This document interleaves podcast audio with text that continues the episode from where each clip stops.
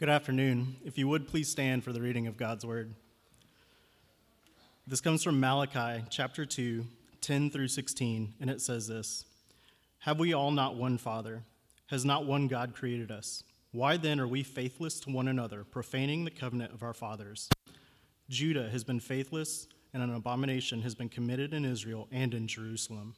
For Judah has profaned the sanctuary of the Lord, which he loves, and has married the daughter of a foreign God. May the Lord cut off the tents of Jacob and any descendant of any man who does this, who brings an offering to the Lord of hosts. And this second thing you do, you cover the Lord's altar with tears, with weeping and groaning, because he no longer regards the offering or accepts it as favor from your hand. But you say, Why does he not? Because the Lord has witnessed between you and the wife of your youth, to whom you have been faithless, though she is your companion and your wife by covenant. Did he not make them one with a portion of the Spirit in their union? And what was the one God seeking? Godly offspring. So guard yourselves in your spirit, and let none of you be faithless to the wife of your youth. For the man who does not love his wife but divorces her, says the Lord, the God of Israel, covers his garments with violence, says the Lord of hosts. So guard yourselves in your spirit, and do not be faithless. The word of God for the people of God. Amen. You may be seated. Well, good afternoon. I hope that y'all are doing well. My name is Marco, and I serve as the preaching pastor here at Storehouse McAllen. It's a joy to be with you. In the event that you did not catch Andrew, you're just walking in, we're going to find ourselves this afternoon in Malachi chapter 2. We're looking at verses 10 through 16. And while you open or load your Bible, one quick update or announcement for you. If you are new, we'd love to hang out with you. We'd love the opportunity to pray for you. And so, in the pews, along with uh, the, the Connect desk in the foyer, we have these Connect cards. I would invite you to fill one out so that we could either connect or, again, get the opportunity to pray for you. Um, with that being said, let's dig. Let's dig into our time because if, if you got to hear the scripture reading, got some heavy stuff to talk about today again. Um, yeah, let's just do this. All right, here we go. On occasion, my wife and I uh, will watch this TV reality show. I think it's called uh, Married at First Sight. And from what I understand, the objective of the show is for this panel of experts to pair individuals together based on a set of questions that they ask them and a series of personality tests. And the attraction of the show comes as these two individuals meet for the very first time. And the very first time that they are meeting is on their wedding day. It is a show, if I'm honest, that is both frustrating and futile, but there are some uh, fascinations that come with it. For instance, once these individuals are married, uh, they then have a number of months to truly decide whether or not they'd like to stay married or get a divorce. And they call it decision day because apparently the first one didn't count. And so they're building up to decision day. And throughout these months, the cameras follow them on everything from special occasions to everyday life as they navigate getting to know one another uh, as husband and wife. And there are two things that stand out to me in the show. Uh, the first is that once they're married, the, the first thing that stands out is the difficulty in letting go of their individualism in marriage. The second thing is that though they're excited to be married, this entire process, or they view this entire process as a contract. And sometimes they will even use that language, I suppose, positively, but then they also use that language in the negative sense when they start threatening one another, right? Uh, decisions day is coming up, so, you know, we're not going to make it anyway, right? Like there's these threats that they make, but it's reality TV, it's whatever, right? But here's what stands out about that second part that they see it as a contract, not as a covenant. The Christians or the individuals who profess to be Christians on this show use that same language, right? That this is ultimately, or they view it as a contract because we're building up to decision day or what they call decision day. In our text today, God accuses Israel of something similar. Israel's apathy has led to an increase in their individualism, which has led to faithlessness. And their apathy has led them to forget about their covenant with God, one another, and their families. Yet, in the midst of all of this, in the midst of everything that Israel has been doing, the book of Malachi reminds us of a God who, as a perfect and loving father, is persistent in the pursuit of his children. And what we're going to see this afternoon is that you and I are no different than Israel because you and I are sinners in need of God's grace. The kind of grace that meets our deepest need, the kind of grace that is transformational. And so here's your main idea for our time because we're going to we're going to jump into this text. God's faithfulness in our faithlessness is a testimony of his mercy and grace. God's faithfulness in the midst of our faithlessness is a testimony of his mercy and his grace. Let's pray and then we'll, we'll dig in. God, we begin by praising you for your grace and our salvation, in sending Jesus to die for us in our place and for our sin and reconciling us to you. We praise you for your grace. God, in addition to that, we praise you for the grace that you give us in this gathering where we get to sing songs together that exalt your name and your work and your promises and do not just stir our hearts, but remind us of your goodness. And finally, Lord, I pray that you would give us more grace this afternoon in order to receive your word. And so we ask all this in Jesus' name. Amen. All right. Well, we're going to look at three sections this afternoon, and we're going to park in the middle one probably for the longest time. We're going to look at faithless hearts, we're going to look at forgotten covenants, and finally, a faithful Savior. Once more, faithless hearts, forgetful covenants, or forgotten covenants, let's say that way, and then a faithful Savior. The first one we're going to examine in verses 10 through uh, 13. And so before we dig into this passage, just giving you a little bit of insight as to where we're going, but before we dig into this passage, I want to give you a preface. In this sermon, we're going to look at two theological principles that of Christians marrying non Christians and divorce. And with that being said, there's a few things you need to know. The first one is that though these two things are mentioned in this text, this sermon is not necessarily a sermon about those two topics. The main subject here in Malachi 2 is Israel's faithlessness toward God and one another. God uses these two examples to prove their faithlessness. We'll dig into that in a minute.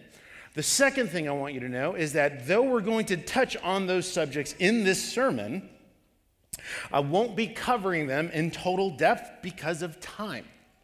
But rest assured, you can do two things. All right? Number one, read your Bible.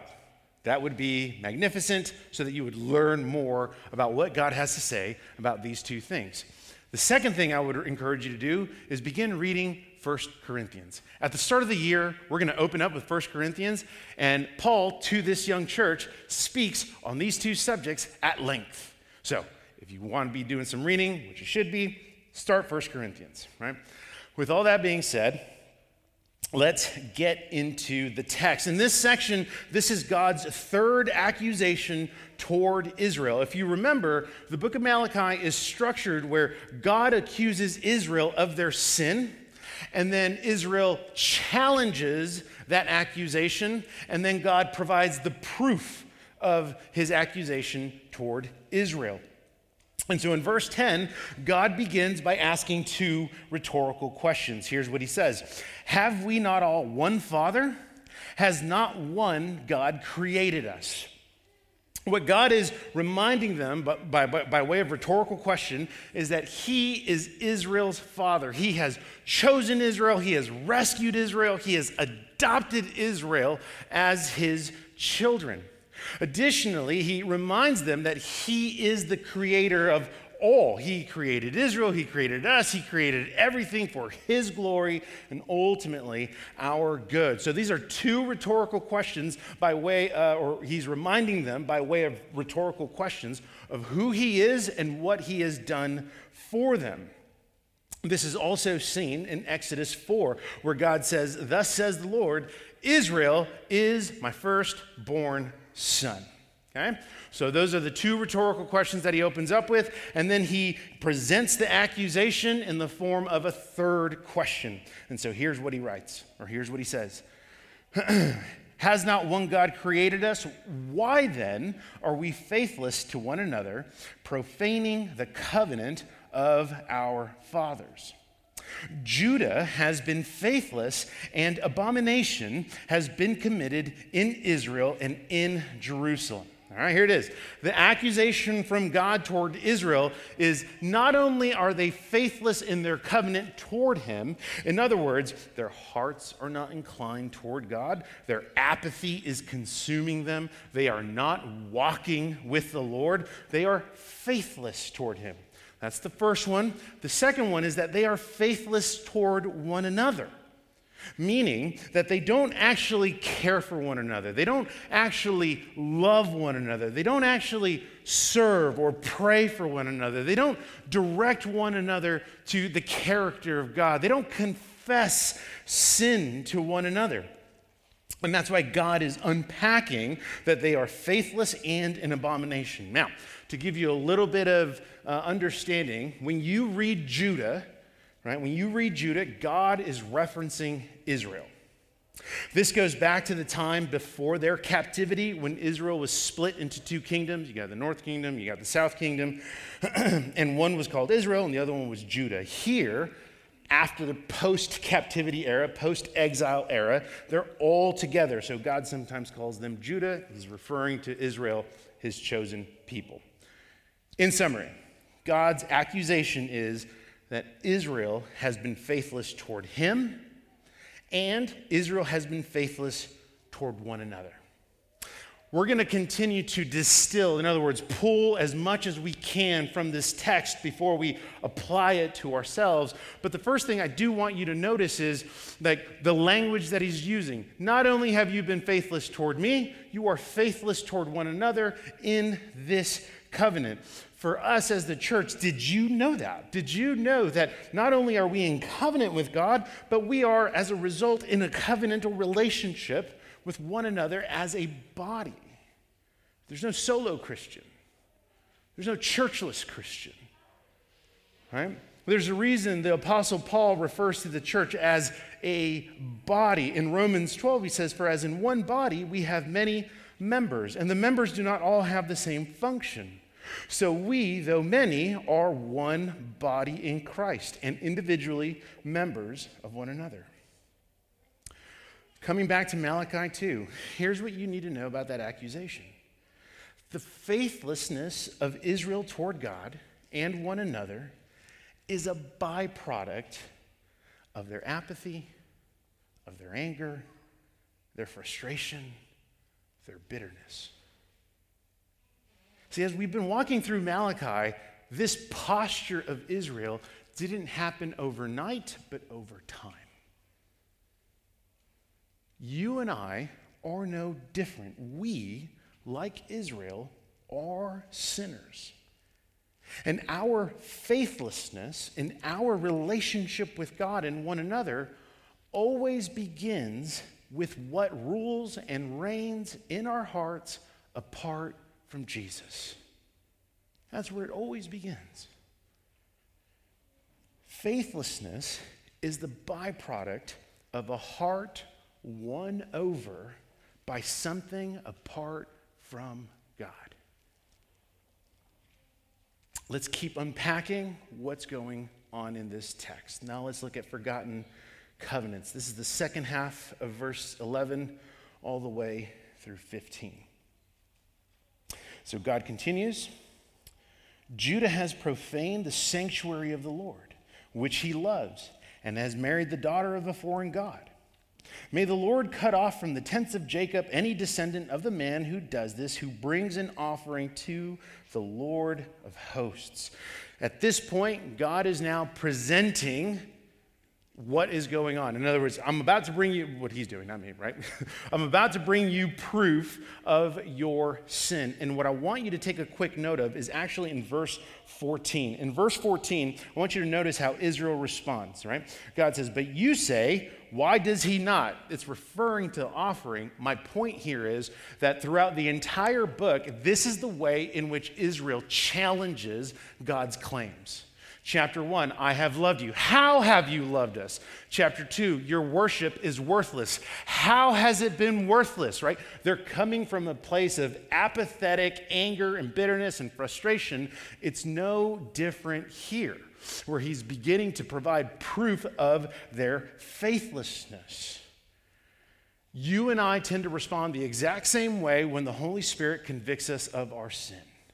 Right? When the Holy Spirit drops that conviction, how? How is this on me, Lord? How is this something that I got to deal with? How, why is it always me that has to move forward on this? It's the same way. So the Lord gives proof of his accusation. First, Judah or Israel has been marrying the daughter of a foreign god. In other words, Israelite men are marrying non Israelite women. They're marrying women outside of the covenant community, right? Bringing it back to us, these are Christians marrying non Christians, okay? Here's the second accusation, second half of verse 14.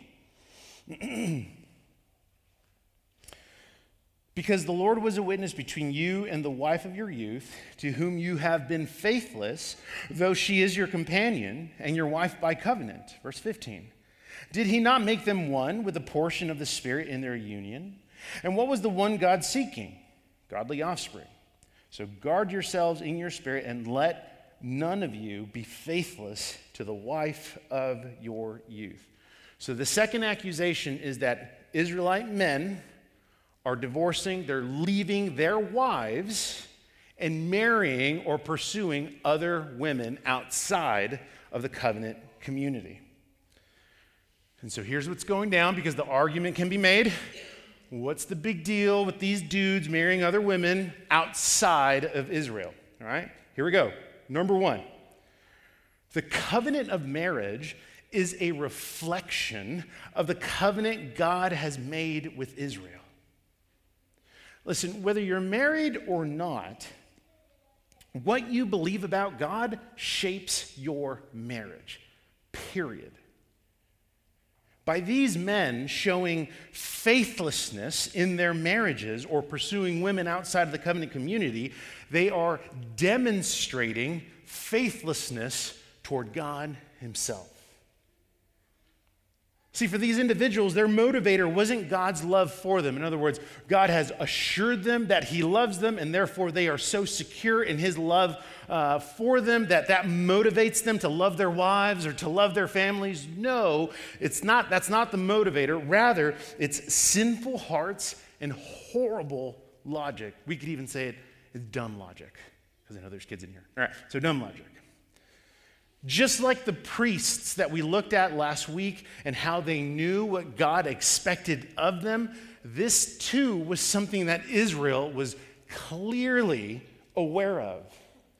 Deuteronomy 7, here's what God says You shall not intermarry with them. Speaking of those outside of the covenant faith, you shall not intermarry with them, giving, giving your daughters to their sons or taking their daughters for your sons for, it's another word for because, for they would turn away your sons from following me to serve other gods. It's not like they didn't know.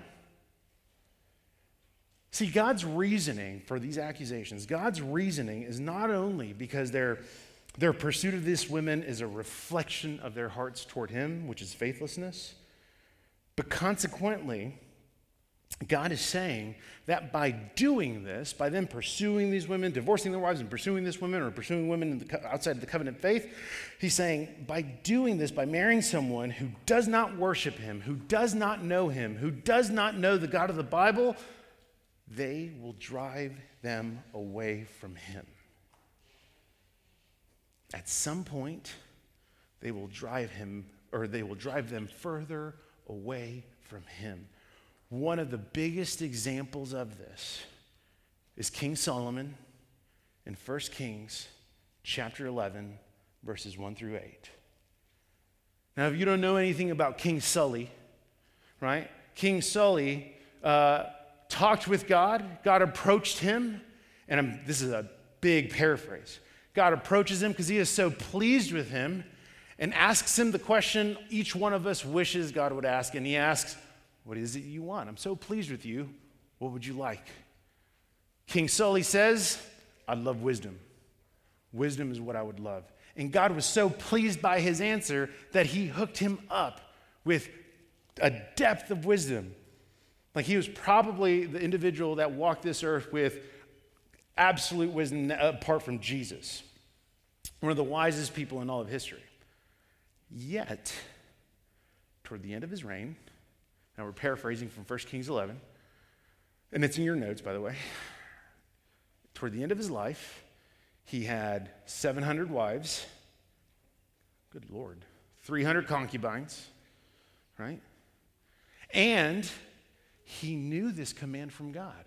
In 1 Kings 11, we see that he is remembering what the Lord said to the people of Israel You shall not enter into marriage with them, neither shall they with you, for surely they will turn your heart away after their gods. And Solomon's like, Yes, I got it, totally. Then he has a thousand women. And then it says, And his wives turned away his heart. For when Solomon was old, his wives turned away his heart after other gods, and his heart was not wholly true to the Lord his God, as was the heart of David his father.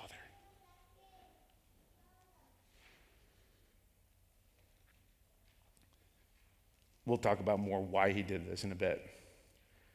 So we got these men who are pursuing women outside of the covenant. We got these other men who are divorcing their wives to go and do what they think uh, is best, and they're doing it deliberately. In other words, their reason, the reason they're divorcing their wives is solely because they are dissatisfied in their marriage. Their hearts have been stirred with poor logic. And then, as if that's not enough, they follow through with that. Like the amount of energy that it takes to conceive this plan, they're following through rather than loving their, uh, their wives, lo- uh, loving their families, rather than clinging to the promises of God. They then spend a considerable amount of energy and thought in thinking, you know, it'd be better if I divorced my wife. I think that'd be really good. I think that'd be really solid. And here's the reason why they're thinking this. Here's that dumb logic because they think it will help their status, their significance, and their security. For them, doing this is a social benefit for them. When it comes to Israel, the nation of Israel is small. And so there are all these other nations around Israel that are bigger and tougher. And so these dudes think, you know what? If I divorce my wife and I uh, meet someone else from another nation, another country, man, maybe we can begin to create peace so that they're cool with Israel and maybe we will have influence with them and their families. It's quite literally the same thing Solomon did. He's looking at it from a political perspective. If I could bring peace, you know what? I'll just take a thousand women. Like that was the logic, and that's the logic of these dudes. It's a social benefit to them. If that's not enough, they're responding out of what they believe, which is poor theology. I want you to go back up to verse 13. This is the second thing you do. You cover the Lord's altars with tears, with weeping and groaning, because he no longer regards the offering or accepts it with favor from your hand. But you say, Why does he not? Here it is. They think they're super confident in this plan. They're super confident in this plan that marrying someone who does not worship the God of the Bible will have no effect or no hindrance in their relationship with God. Because again, they're looking at it with poor logic. They're looking at it from, oh man, we'll establish some peace. We'll totally secure some kind of benefit between our country and their country. Let's leave our wives. And the other dudes are like, yeah. And then at the same time, they're getting upset because God is not receiving their offerings and they're tripping out. I'm pleasing you, God. I'm doing all of these things. They're groaning and complaining because God does not and will not bless their plans. You need to know that God does not bless your plans unless you're on His plan. So these men are angry, they're frustrated because they're trying to tell God that they're pleasing Him and that He needs to bless this awesome plan. You ever done that? I'm gonna do this plan, I'm gonna figure it all out, I'm gonna write this blueprint, and then I'm gonna tell God to bless it. That's exactly what we sound like when we do this. And so in verse 14, God responds to them. But you say, Why does he not? Because the Lord was a witness between you and the wife of your youth, to whom you've been faithless. God, why aren't you blessing my plan? Because you're faithless to your wife. Though she is your companion and your wife by covenant, did he not make them one? You two are one. I brought you two together. That word one, he's pulling from Genesis 2, where, where uh, it, it, writes, uh, Therefore, a man shall leave his father and his mother and hold fast to his wife, and they shall become one flesh. Leave and cleave, right? That's when they would become one flesh. And so God is calling out their faithlessness to their spouse. I'm not going to bless your dumb logic and your dumb plans. Look how far removed your hearts are. Look at where it has taken you practically. And if that's nothing, if, there's more to that, he's saying, at your wedding, I was actually there when you gave those vows. I'm holding you to the covenant you put down. He continues. Though she is your companion and your wife, did you not make them one with a portion of the Spirit in their union? That the Holy Spirit dwells in you and your wife, and you are trying to rip that apart. You're trying to rip that apart. He continues. I mean, he's just laying it on there. And what was the God, what was the one God seeking? Godly offspring. Here it is. These dudes are looking for a good time, not a godly legacy. These dudes are looking for a good time, not for the incoming generations.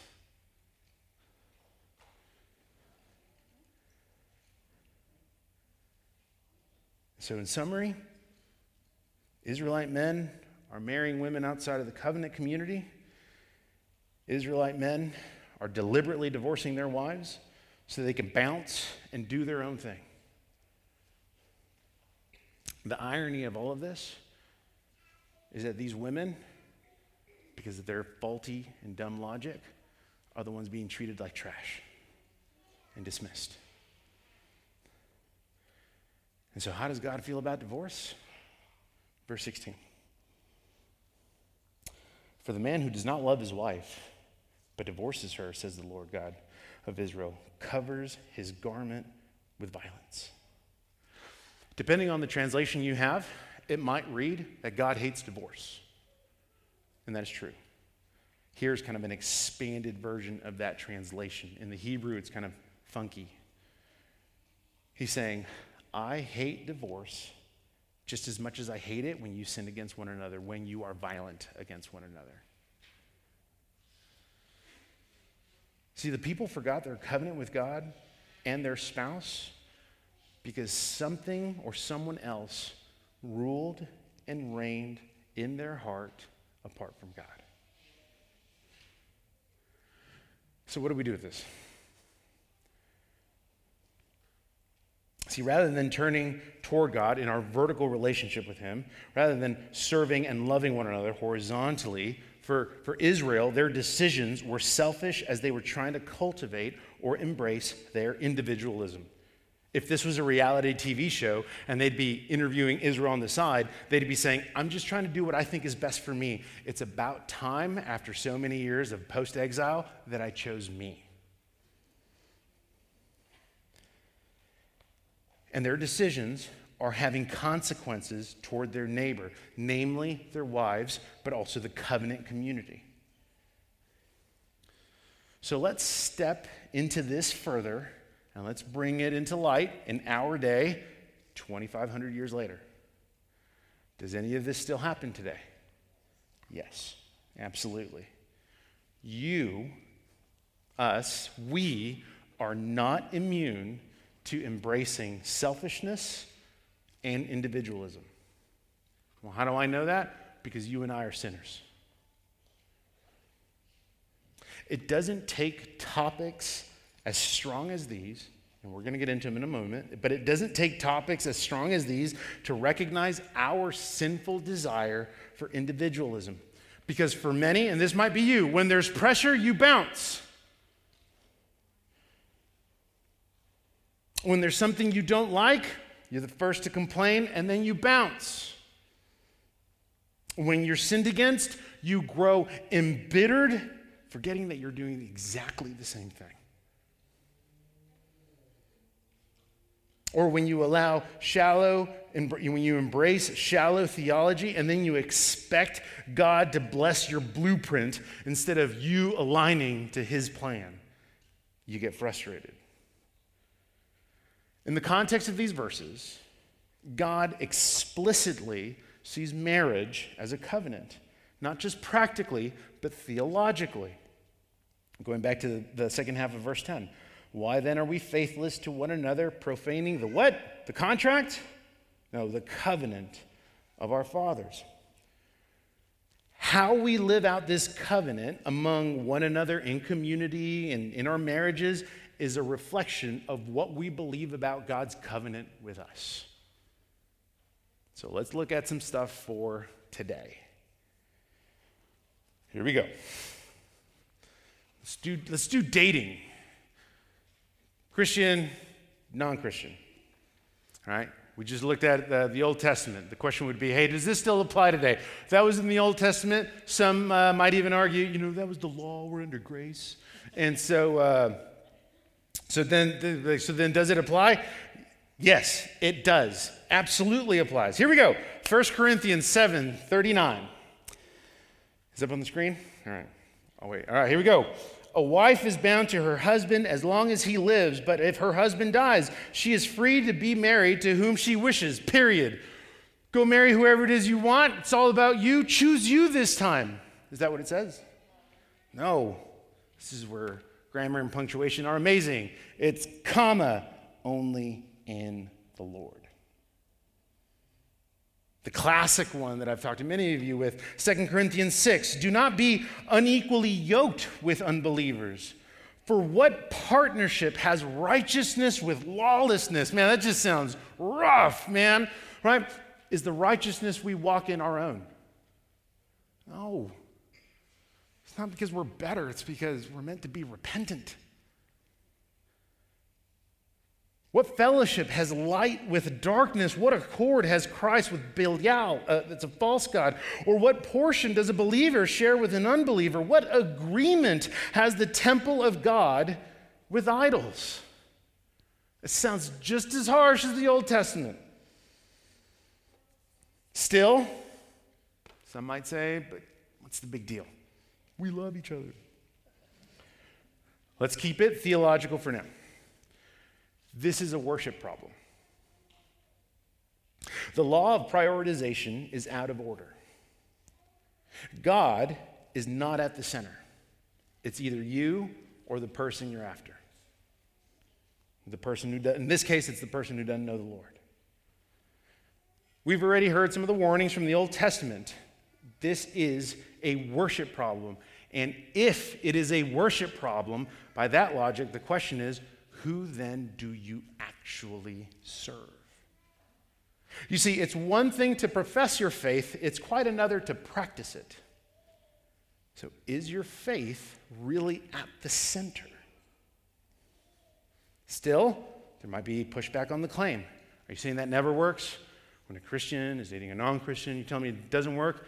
You're saying missionary dating doesn't have any fruit, flirt to convert, it don't work, right?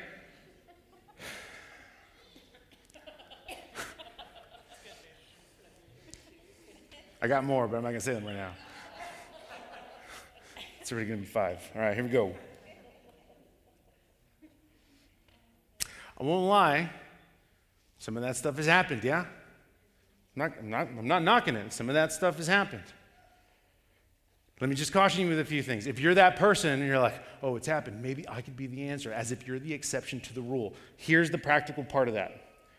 Do you realize how painful that path is? Man, there is praise and amazing uh, work of God on this side. Getting there is really, really painful. Not just for you, but the people who you say you love and are around you. Get a little bit more practical. What are you at risk of if you do this? Well, you shortchange your faith. Pursuing someone in this kind of a context means you're going to compromise somewhere. So you're going to compromise in who you worship.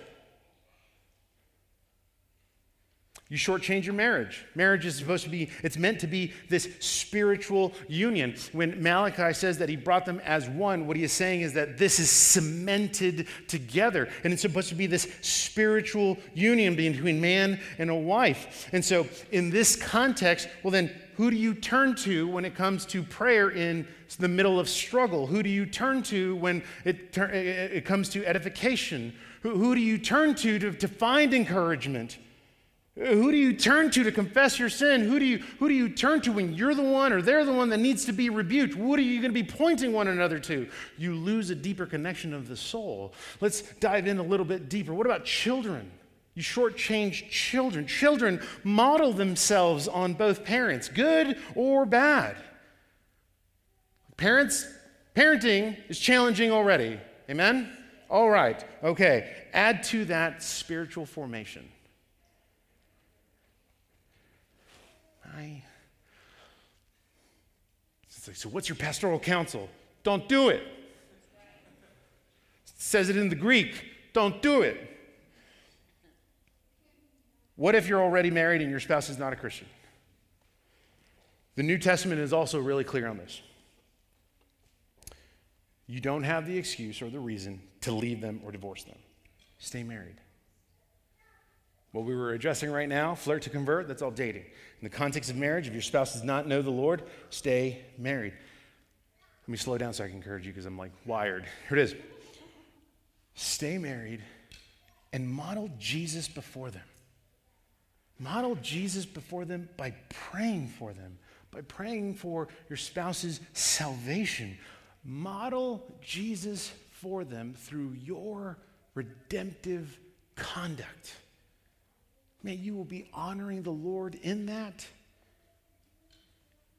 And at the same time, you'll be praying that they would come to know Jesus. Listen to the Apostle Peter.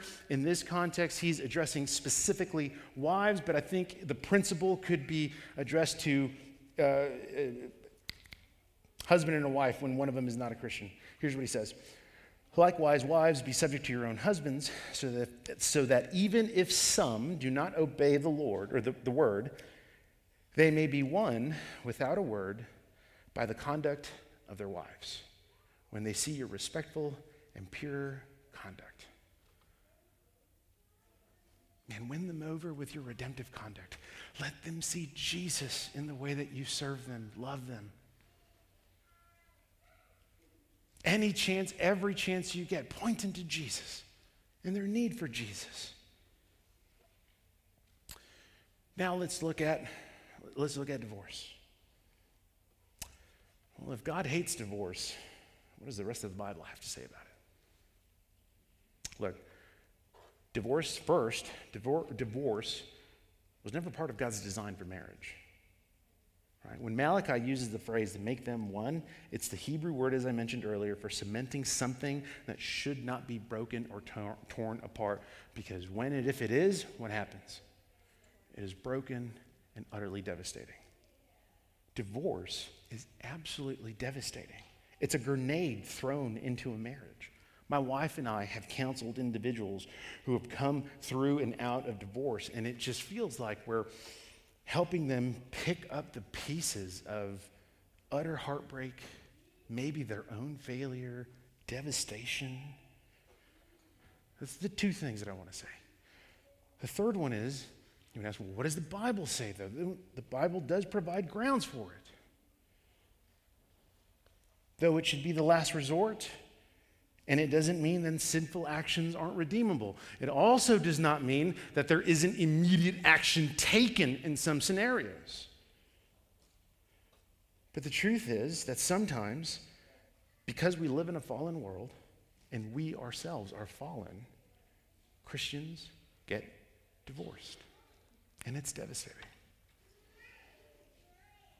Jesus points to adultery, Paul points to abandonment, but then you have physical or verbal abuse. You have addiction to drugs and alcohol and other substances. Listen, it takes a ton of discernment to get to that door. And until that door, and we're at that door, there's tons of fighting for the marriage. Again, that does not mean that there isn't immediate action taken in many of the scenarios. Like, I've been, like, straight up, I've been in those scenarios where I get a call from the wife because her husband is punching through doors and she's freaking out. And I call the cops and I show up and they're not there yet. And so it's one on one with the husband. That doesn't mean that there isn't immediate action taken and stepping in to the destruction that's taken place.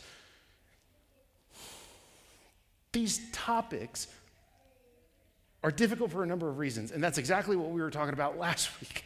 That's why we don't skip them. But they're really tough. They're really tough because some of you are going through a difficult season in your marriage where maybe you feel like, I'm at my wits' end. I think, I think that might be the only option. Or maybe you're just ready to bounce because you're thinking, like, I got a plan. And that's rather than persevering, honoring the Lord, walking in obedience. For some of you, you may be just walking through a difficult season. You're single, and uh, Godly men and women aren't stepping up in some way. And so it leads you to be impatient, experience loneliness. That's hard. That stinks. Some of you have had to deal with the devastating consequences of divorce, experiencing shame, I knew individuals who didn't want to come back to the church, not because they didn't love the church, but because they just thought, or not they just thought, they were just in such shame after the divorce that, man, the, fa- the, the, the, the fact that someone or others might want to care for me, I don't deserve that. And so they bounce. Other people who have walked through or lived through divorce have, have embraced lies that have been told about them. They've relived their divorce. If I had just done this differently, he wouldn't have done that. If he would have just done this, I wouldn't have done that. Some people relive their failures of divorce. It's incredibly devastating. And my heart is heavy for those of you who are and have experienced these. Because I find myself praying for you constantly and sometimes getting angry with you. And sometimes frustrated. Listen, you have a place here at Storehouse. Look, the whole idea of this text is that Israel is not just faithless toward God in these areas, but one another. I don't want that for us. You have a place here. So, what do we do? What is the application?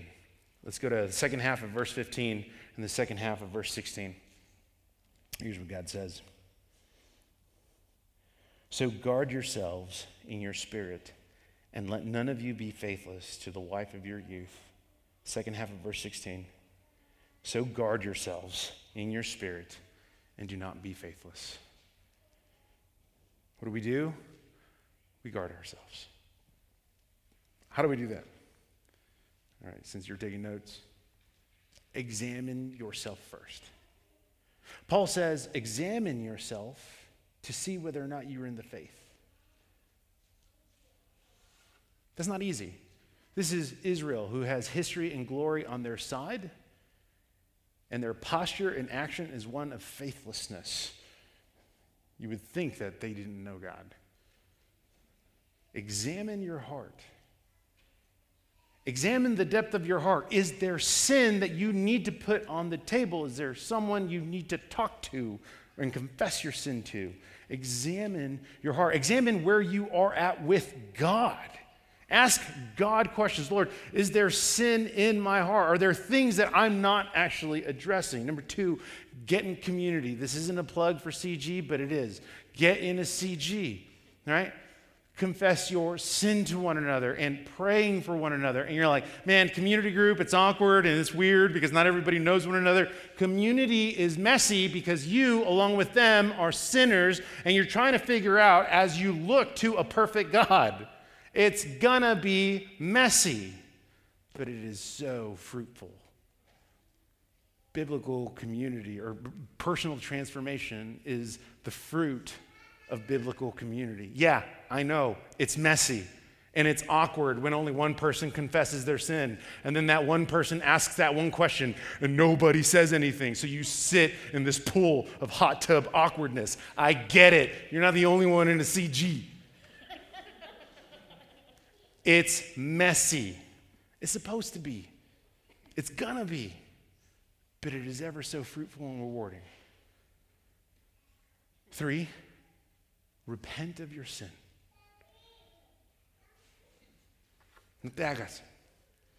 Repent of your sin. Some of you are walking in habitual sin. I don't know. Maybe it's porn. Maybe it's anger. Maybe it's deep, profound apathy because you just want to pursue some kind of individualistic release. The author of Hebrews says it this way Let marriage be held in honor among all, and let the marriage bed be undefiled, for God will judge the sexually immoral and adulterous. He's writing to the church. Those of you who are married, you're going to be doing this, examining yourselves, getting in community, repenting of your sin. Are you like the one that just throw everything under the rug and just kind of let the tension build up until you blow up and now all of a sudden you got sin, right? Or are you going to point one another to the Lord? And with that being said, we're, we're, we're, we're coming to a close, maybe. Here's a warning for those of you who are in Christian relationships and you're married or you're not married. And maybe this wasn't your heart, I'm just putting it out there. It's easy to say, man, I'm so glad I'm dating a Christian. Okay, listen. Just because you're dating a Christian doesn't mean your heart is good. There's a difference between godly and good. As a result, some of you need to get your heart in order because of because your sin of apathy and idolatry is just as deep as Israel's, and you profane the covenant the Lord has made with you. Listen, the idea of this passage is that the sin of individuals thinking that God would still bless them has fallen and leaked out into the rest of the community. The accusation did not have to be these two examples. The point is that their sin is beginning to impact the rest of the community. Your sin is never private. And here's the irony, and here's the tragic reality of Israel's faith, faithless posture towards God. We do exactly the same thing, but God doesn't divorce us. In other words, everything that Israel is doing, we do. We turn our heads and our hearts and our hands to idol worship. We replace God with someone or something that we think is better and greater all of the time. Someone or something that has really captivated our hearts. Someone or something that we worship by buying into this relationship and making investments and deposits. And then not only are we disappointed and restless because God won't bless our plans, we turn towards other things and other people that aren't going to deliver what they promise anyway. See, the problem with that reality TV show is that they pair people who cannot and will not give up their individualism in marriage. Because to them, it's not a covenant, it's a contract, a business deal, something that can be undone and voided, something that when they don't like it, they can bounce, something when it gets difficult, they can leave. Church, do not conform yourself to the world of reality TV or the world itself. See, the irony here is that we daily try to run from God. And if there is anyone who should be saying, you know what, we're getting a divorce, it's God. He's the one who should be saying that because we are utterly faithless. But praise be to God that He is not like us. His promise is a covenant, not a contract. And his covenant is unconditional. He has demonstrated it to Israel, and he has demonstrated it to us, his church, through the covenant of his grace, lovingly lavishly pouring out his grace onto you to remind us of his love for us. Remember week one, I told you this, uh, verses one through five. God opens up with, I have loved you. Before he brings about conviction, he reminds them of his covenant. I have loved you. In spite of our sin, God offers himself he offers himself to us in the costliest of ways, and that is in the sending of Jesus. Listen to the theologian Iain Duguid. Here's what he writes The Father takes the scarlet evidence of our multitudinous sins and shortcomings and covers it with the pure white garments of his Son's perfect obedience. What is more, he promised to be at work in us by His Spirit, delighting in whatever small progress we make and promising to complete His good work in us on the last day. God is so rich in mercy and grace that in sending Jesus into our, to enter into our world, in our space, he lived the life that we cannot live. He took responsibility for the mess that we created. And on the cross, he died in our place and for our sin, redeeming us not only from the bondage of our sin, but imparting his righteousness onto us. Why is this amazing? Because you didn't earn it and you can't lose it because it's been a gift to you. And he paid with the best kind of money, his very own blood. Peter says it this way knowing that you were ransomed from the futile ways inherited from your forefathers, not with perishable things such as silver or gold, but with the precious blood of Christ, like that of a lamb without blemish or spot. We looked at that last week. He is the perfect sacrifice. Though we are faithless, God is faithful. Therefore, let us love and serve one another with kindness and repentance. Let us worship loudly today because it is by grace that we sit here to remember the work and promises of Jesus. Let the grace and mercy of Jesus lead you to a renewed gratitude to your love for God, whose mercies are new every morning, and whose compassion and faithfulness never comes to an end. So, Christian, where are you, where are you faithless and forgetful? Look to Jesus. By grace, move toward repentance. By grace, cry out to God. By grace, look to Jesus. By grace, remember his work and promise for you. And if you're not a Christian, love that you're here. Thank you for being here. You didn't have to be, but God ordained it, so that's even better. I don't know what you think about covenants, but here's what I can tell you the God of the Bible takes them very, very seriously, and he sees them through.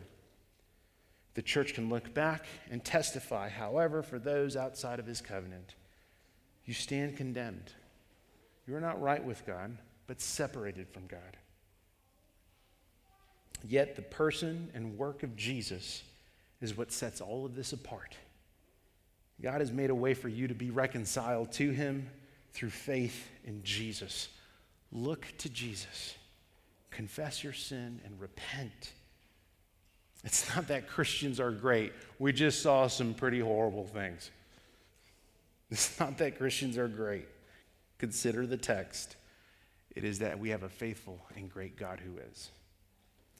Church, God's faithfulness in our faithlessness is a testimony of his grace and mercy. Let's pray.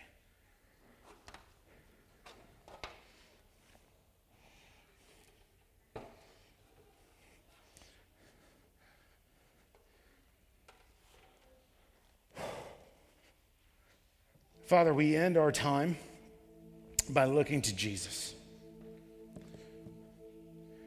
It is through and by Jesus that we are reconciled to you. To this, we can be assured of your love, your mercy, and your grace for us. Often we attribute our own emotions to your love, but truthfully, your love is vastly different from ours, and we praise you for that. Your love for us reminds us, it reminds us that we cannot out sin your grace. Therefore, Father, forgive us for our faithless posture when we turn away from you. Forgive us of our forgetful hearts when we do not love or serve one another well, whether it's in our marriage, our friendships, our, our community groups. Not one of us here is with excuse or without excuse. Lord, by your strength, by your grace, strengthen us to consistently and deliberately look to affection over our apathy. By your grace, soften our hearts toward others so that we would worship you freely. Father, I have brothers and sisters here today who are hurting. These topics are tough. They're hurting because their marriage is in need of strengthening. And, and so, God, I ask that you would strengthen and restore their marriage.